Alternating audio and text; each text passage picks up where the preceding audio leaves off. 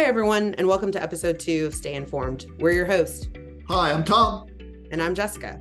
Uh, today, we'll be discussing a hot topic bias in AI. Lately, you can't open an industry publication without seeing something about bias, and there's a lively debate about AI's role. Will it increase or decrease bias? So, Tom, you spent a, quite a bit of time in the fair lending space uh, with your time with CFPB. Which side of the debate do you fall on? Does AI increase or does it decrease bias in lending? You know, I'm a lawyer, so I have to give both sides of the answer. On the one hand, I think right now AI is really at risk of being a force multiplier for bias. But long term, I think AI can be a solution really to reduce bias in uh, lending and in other industries, as well as in uh, the way we interact with each other as people. Force multiplier, yeah, that sounds a little uh, scary. Please explain. Yeah, sure. Yeah, so you know, one of the things that AI is based on is data, and the data that we have in this world, and a lot of the services we use, and a lot of the models we build, is not neutral. You think about credit reports. There are 50 million people who are not in credit reports. A lot of the data that uh, are used to build models also come from wealthier people. It just turns out that wealthier people on the internet and elsewhere have just a bigger footprint um, and there's more data about them. So um, one of the challenges when you're thinking about um, bias is data. Another example, there's a famous example from Amazon. They tried to build a model to hire engineers, and they relied on their own employees who were predominantly males. So guess what happened? They hired more males. You got it. You got it.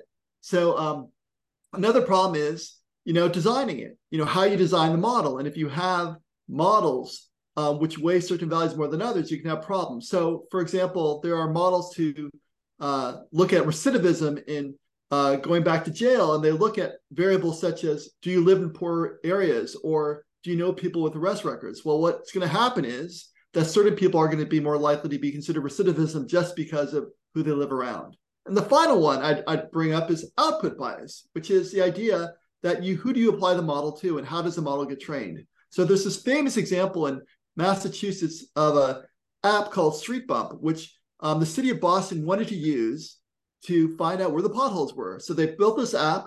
Um, they gave it to people. They drove around their cars and reported uh, the bumps. Unfortunately, the people who were downloading the apps were all people who were techies and lived around urban areas. So pretty much it found all the potholes around Harvard and MIT how do you make sure that i know we have a lot of diversity equity um, within our hiring practices but how do you make sure like informed is not creating models that are biased or that they're all focused on engineers and techies that um, live and breathe this stuff? So so what is your your take on that?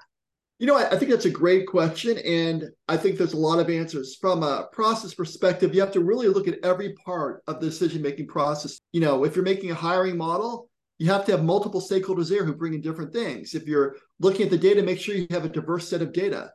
Uh, the other thing you want to do is when you actually run the models, there are now multiple types of models which can control for fairness. You can have a dual purpose, a gradient descent model, um, and one part's trying to find the solve the problem, the other one's trying to be fair. So at the end of the day, I'm an optimist. You know, Yann LeCun, a Turing Award winner and one of the developers of machine learning, said it's easy to remove bias in AI than in humans. And I think ultimately that's the case. So here, I wanted to turn it back to you, Jessica. You know, you're a leading auto expert, and what are you hearing in the market about AI's impact on bias?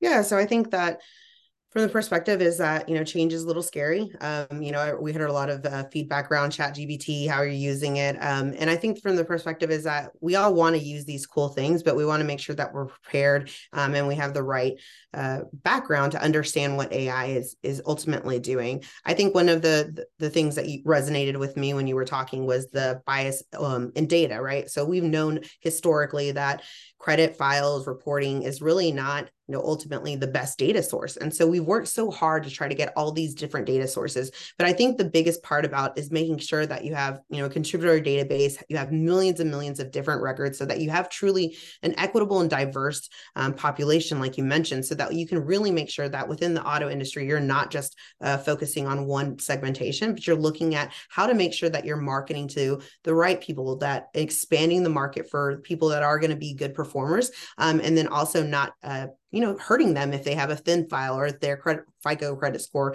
um, is not as high as others just because they, like you said historically maybe their family didn't have a credit card to put them on their trade line so I think those aspects are really um, critical on being transparent within the auto industry um, across the board. Uh, you know, you raised a really interesting point there, and uh, one thing I wanted to also bring up is I think we're really in the early innings of a nine-inning game, using a baseball metaphor, with bias. Right now, we have technologies that can find um, bias. And I think some companies and some folks in the industry are worried if I find bias, what am I supposed to do about it?